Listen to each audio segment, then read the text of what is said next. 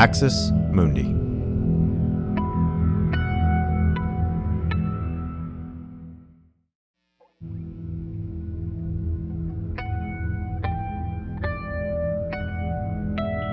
Axis Mundi.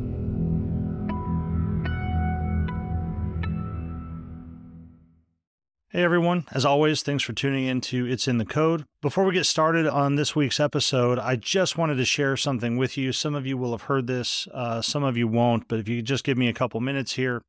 It's 2024, it's election year, and it's one where we are facing what we think is an increasingly and, and really unprecedented authoritarian challenge to our democracy.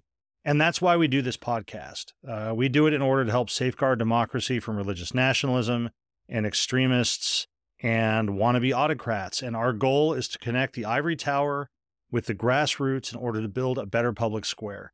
And we need your help to keep doing that, not just in 2024, but beyond. We just launched our Straight White American Jesus and Axis Mundi Media subscription programs.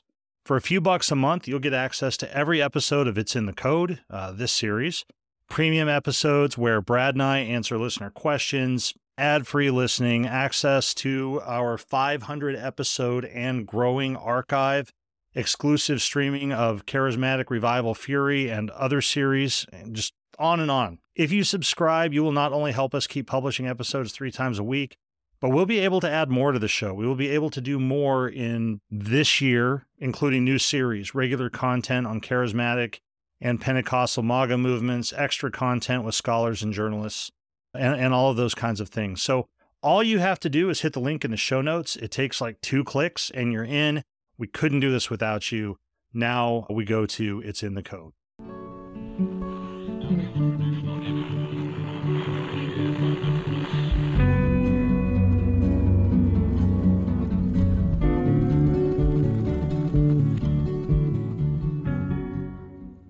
Welcome, as always, to everybody. This is It's in the Code uh, as we say, a series that is part of the podcast Straight White American Jesus. My name is Dan Miller, professor of religion and social thought at Landmark College, and I am your host.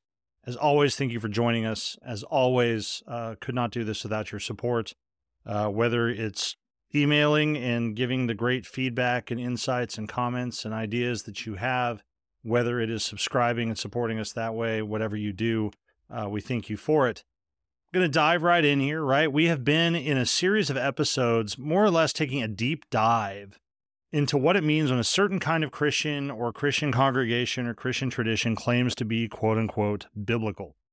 Again, a long time ago in this series, talked about the notion of a Bible church, or when churches say that they're biblical or just being biblical, what that means, and, and have been taking a deeper dive into this.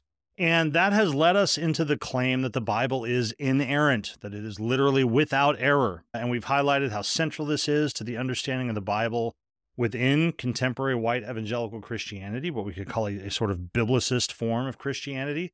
And last episode, I offered sort of my big picture perspective on why the doctrine of inerrancy just doesn't work before you even get into the specifics of it before you even get into specific examples and questions about errors in the text or things that need to be harmonized or what have you, I think the doctrine doesn't even get off the ground. And I suggested that it's irrelevant at best, meaning that it's something you know you can only hold by faith and so if you're not part of the faith community sort of by definition it can't be proven to you or it becomes incoherent right if you do try to prove it in some way that's not circular you undermine the doctrine itself so the fact of the matter is that the doctrine of inerrancy it isn't really intended for non-believers, right? And again, this is one of those reasons why if you get in a conversation with cousin Lenny who's been to seminary and knows the language of inerrancy or whatever it is and you feel like you're just going around in circles, that's why. They are making some fundamental assumptions about the Bible that if you're not part of that group, you are just unlikely to share, right?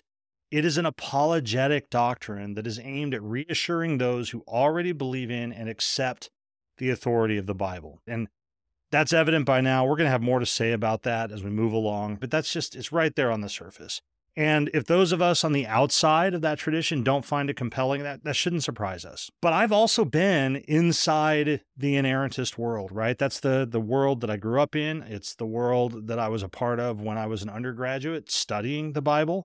It's a world that I was part of when I was ordained as an evangelical pastor. It's a world that I was part of uh, when I attended a Southern Baptist seminary to get my Master of Divinity. It's the world that I was part of when I was uh, pastoring in that world. And the ironic thing, or I don't know what the right word for this is, maybe the telling point is that I don't think that inerrancy fares any better from that perspective. It's, it's the reason I became, as an evangelical true believer, a non inerrantist. And I, I want to be clear about this. I didn't stop becoming an evangelical. I didn't start identifying as an evangelical because I was not an inerrantist. In other words, at that time in my life, I thought it was completely possible to be an evangelical and believe the things that evangelicals believe and so forth without being a biblical inerrantist. So it, it, that's not the idea that threw me out of the tradition. There were other things at work there.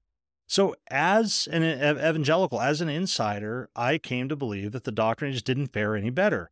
And what I want to start doing today is sort of digging into that, right? As we continue this deep dive. And what I want to dig into specifically a little bit today is the inerrantist claim that when they say the Bible is without error, this extends to the level of the very words used in the biblical text. This is typically a part of the claim of, of inerrancy. I said in an earlier episode that inerrancy is a part of the doctrine, what we call inspiration, uh, the, the notion that the Bible is inspired by God. There's a passage where it says that all scripture, the scripture is God breathed. It's that notion. This is what is known, if people want to get technical, as verbal or plenary verbal inspiration, meaning that the, the view that God inspires the Bible all the way down to the exact words of the biblical text. The words themselves are inspired. And why does this matter to an inerrantist? Because this matters a lot, folks. You get in a, conversation with somebody, this is a big deal. There are other ways to imagine inspiration. There are other Christians who would say, Yes, I believe that the Bible is inspired. I believe it's a message given to humans from God and so forth. But they might say this doesn't mean that every single word in the Bible is determined by God. They might argue that the message of the Bible is inspired, for example, but that God moved different individuals or different communities to express or articulate that message in their own ways, right? When I was an evangelical, this was the kind of closeted position that I held. This is what I thought. I thought that the Bible was inspired, but not verbally, not down to the the, the language of the specific uh, words and all of that sort of stuff. For inerrantists, though, and we've been looking at a couple theologians, I've been looking at a couple theologians. I've been bringing them into here because I, I want people to know that I'm taking this this seriously. So we've been looking at Wayne Grudem and and Millard Erickson. For those inerrantists, that's just too risky. The notion that it's it's the message that is inspired, but not the words, not the form. We might say it's the content, not the form, or something like that. That's too risky. Why? because it opens the possibility that while God's message might be without error, the Bible, as a human record of that message, the Bible might not be. The Bible itself might not be without error. For them, it makes the Bible all too human of a book. To say that the Bible is without error for them, inspiration has to get down to the choice of exact words. Because if there's the possibility that the words of the Bible are not inspired, the notion that the Bible is without error is put at risk. And if you were to get in a discussion with cousin Lenny uh, or you know Uncle Ron, if he's kind of up on his inerrantist stuff, they will say something like that. They will say we can't trust the Bible fully if there's doubt about the words of the Bible, right? Remember that the doctrine of inerrancy, it's all about biblical authority and the assurance that what the Bible says is true and so forth. And then we'll say this has to go down to the words. So they argue that God's inspiration extends all the way down. But here's where it gets complicated. And again, this, this is stuff that I used to wrestle with as an insider in this tradition. Because they also argue that God didn't dictate the words of the Bible to the authors, right? And if you want a model of this, it's it's more akin to traditional Islamic conceptions of, of the Quran and how the Prophet Muhammad was inspired or received revelations from Allah. It's more of a dictation model. And they have resisted this. They said, no, no, but that doesn't mean God dictated it. They also insist that there is a substantive human dimension to the Bible, that the Bible is a divine and human text. So they will say that God expressed his message using the language and the culture and the personality of the biblical authors. They insist that God didn't sort of take over or override the biblical authors. They'll say that, you know, they were not entranced. God didn't possess them. They were not like spirit writing or something like that. And it's not always clear to me, to be honest, why they argue this. Some say that it's like another form of incarnation. That's the Christian doctrine that this person, Jesus of Nazareth, was fully human and fully divine. And so we have this text that is human and divine, a kind of human divine uh, melding. I think the other thing is that you'd have to be ignorant, blind, I don't know, to not recognize that the Bible doesn't read like it has a single author. Anybody can read it and see that there are different authors with different interests and a different focus, and they use the language differently. And obviously, it's written by people from different cultural backgrounds and all of that sort of stuff.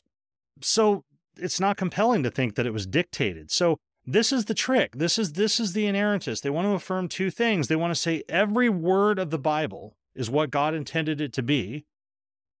But that doesn't mean that God dictated what was written. The Bible nevertheless reflects the cultures and backgrounds and personalities and individual characteristics of its authors, right? And that's a tall order, okay, to hold those two things together. And if it's not clear how those two claims can be true, how you can say, on the one hand, the Bible fully reflects the personality and interests and so forth of its human authors, and we can be assured that every single word is literally what God wanted it to be, I'm, I'm with you. It's, it's a tall order. And I came to the conclusion a long time ago that you can't reconcile those two things, okay? That you can't fix it. But I don't want anybody to say, "Well, okay, Dan, that's fine, but you know, you're you're opposed to white evangelicalism. You say evangelicalism has bad theology. You're a you're a jaded critic who's not giving a full hearing to this doctrine and so forth." I don't want anybody to come at me with that. I don't want anybody to say that I'm not being fair. So let's let's look at the evangelical theologians. This is why I'm reading Wayne Grudem. This is why I'm reading Millard Erickson. Maybe they can fix this right? I say it's a tall order. Maybe they can explain it to me. But it turns out the evangelical theologians don't have a great answer for this, right? So, Wayne Grudem, evangelical extraordinaire, how how do we square this circle? How do we ensure that the Bible is, you know, has is is absolutely authoritative down to the words while maintaining its human personality, so to speak? Here's his response, and I'm sorry it's long, right? I'm quoting from his book. This is one of the longest sentences ever. It's only one sentence, but it's really long. This is what he says, okay? He says, All that we are able to say is that God's providential oversight and direction of the life of each author was such that their personalities, their background and training, their abilities to evaluate events in the world around them, their access to historical data, their judgment with regard to the accuracy of information, and their individual circumstances when they wrote were all exactly what God wanted them to be, so that when they actually came to the point of putting pen to paper, the words were fully their own words, but also fully the words that God wanted them to write, words that God would also claim as his own. It's a long sentence. Basically, what Wayne Grudem says is God just makes sure that that's how it works if you're like, man, that, that that's a really bold claim, we gotta you gonna have to do some real work to show that you can bring those things together. One of the biggest names in evangelical theology, all he can say is, yeah, it's God, so he, he's able to do it. He can make sure the words are fully human and fully divine. It's just another theological mystery we can't unravel. And that's what he says. That's what he starts. He says, all we are able to say is that the words are fully their own words, but also fully the words that God wanted them to write. If you take out all the stuff in the middle, that's literally what he says. How about Millard Erickson, our other theologian? He argues that the inspiration goes all the way down to the words used in Scripture, and his response isn't that much better, though I think he tries. He says, quote, he says, We are suggesting that what the Spirit may do is direct the thoughts of the Scripture writer. That direction, however, is quite precise being omniscient by creating the thought and stimulating the understanding of the scripture writer, the Spirit will lead him in effect to use one particular word rather than any other. It starts sounding pretty close to dictation, right? The, the, the direction is really precise. God stimulates the understanding and leads uh, them to choose one word and so forth. The, all the inerrantist wants to can do is say that God's able to preserve the fully human character of the Bible and ensure that all and only the words that God wants in the Bible are in there. That's their answer. And folks, I call bullshit. I call bullshit. Why? Lots of reasons. But here's one it simply isn't how language works. Right? Both of the theologians we're looking at defend these views on the grounds of the clarity and precision of Scripture. They both argue that because the Bible is so clear, its meaning is so precise and so clear, God had to determine the language used right down to the very words. That's their claim. But here's the issue the Bible isn't clear. It's just not. If you if you're somebody who like you didn't grow up one of these traditions or something like that, or you haven't been to seminary, like you just pick up the Bible and start reading it, it's not clear. It's not clear at all. But even evangelicals know this, right? Erickson, one of these theologians, he starts his own discussion on the inspiration of the Bible by highlighting a lack of clarity in the grammar and syntax of the Greek passages about Scripture being God breathed. He starts with a textual difficulty and a lack of clarity, something in the Greek original that's really hard to understand. The field of biblical studies, including evangelical biblical studies, it illustrates that the Bible isn't clear or precise people have been trying to interpret this text for 2,000 years, parts of it for much longer. Evangelicals themselves, they insist this is even part of their doctrine. They will say that no matter how much we study the Bible, we will never be able to fully comprehend it. We will never exhaust its meaning, right? Folks, I'm going to say you can't do both. You can't say it's crystal clear and it's precise and it's it's it's evident to anybody who reads it reasonably to the plain meaning of scripture, etc. It tells us how to live our lives and also say you could devote your entire life to this and never plumb the depths of this text. It's not clear or precise. Hell, Grudem, Wayne Grudem, who calls his systematic theology an introduction to biblical doctrine, that is what he is claiming to distill the Bible into this. His text is over 1,200 pages long. It's not clear or precise. So they will say that the Bible is so clear that we can be sure that every word is what God wanted, and it's so complex, deep, and beyond our mortal capacities that we'll never fully understand it again. Folks, I just call BS on this. It, it's I don't think it can be both. And it's not how language works. And the reason why it's not clear is it's not how language works. The idea that that we can that, that you can have an idea that can be so specific that it can only be expressed in one way using one string of words with one particular grammar, grammar, etc. That's just naive and nonsensical. No contemporary philosopher or linguist would advance an argument like that. And, and folks, I could go in, I could dive into these texts and the arguments they make and how they don't work. It just it just doesn't make any sense. Okay? So inerrantists want to have it both ways. They want to acknowledge the very obvious human elements of the biblical text, personal style, the fact that there is different grammar and syntax, uh, that authors' different interests and concerns are present, and so forth, right? And they want to insist that none of these obvious human characteristics really define the Bible. Ultimately, what they want to do is say that those are kind of a surface issue. They're not really the Bible, it's just a kind of appearance. But here's where I think all of that really comes out. And I've gotten lots of emails about this. We're getting to some of this stuff. Here's the biggest issue. You can claim all you want about how the specific words are what God wanted. You can claim all you want and try to hold together and say that it preserves all this human element, but we can still be assured that it's exactly what God wanted it to be and so forth. Here's the problem there are hundreds of issues in the Bible that we would conventionally call errors. These range from really little things. There are lots of grammar and syntax errors, uh, especially from authors who clearly didn't write well in the biblical languages. There are historical and chronological contradictions and errors. There are errors of descriptions of physical and historical events. There are misquoted passages from other scriptures and related texts, places where a biblical author will, will quote something, but they don't quite get it right.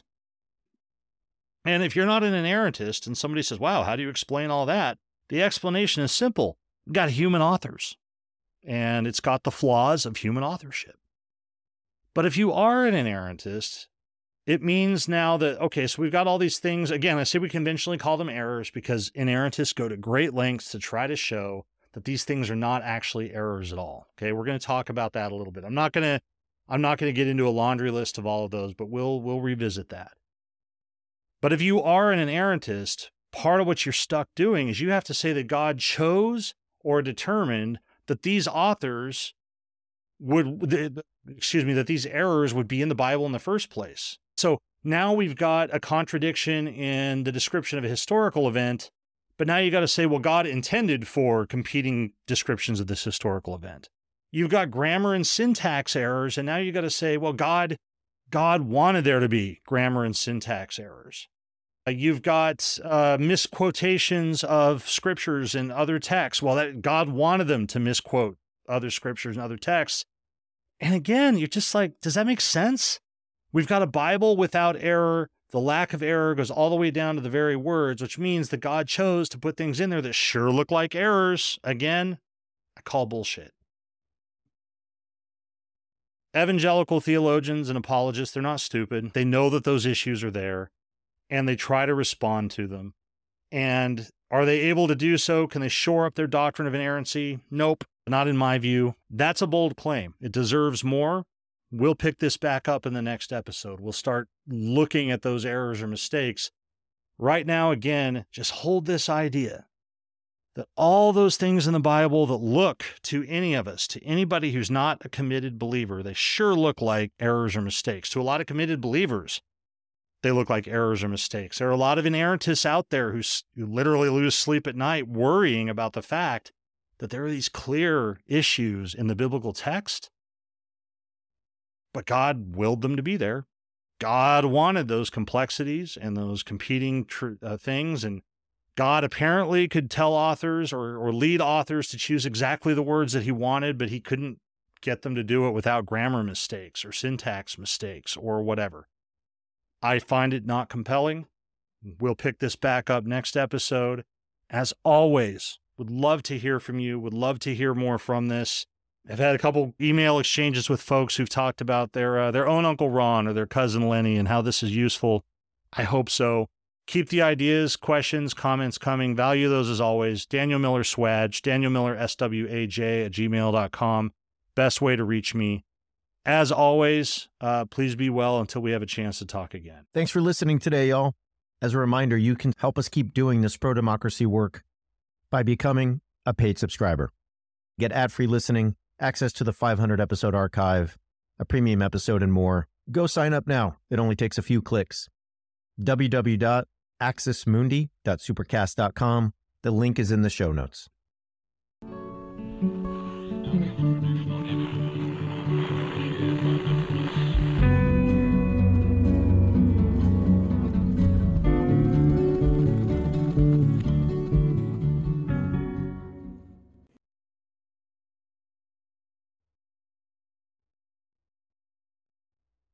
Axis Mundi.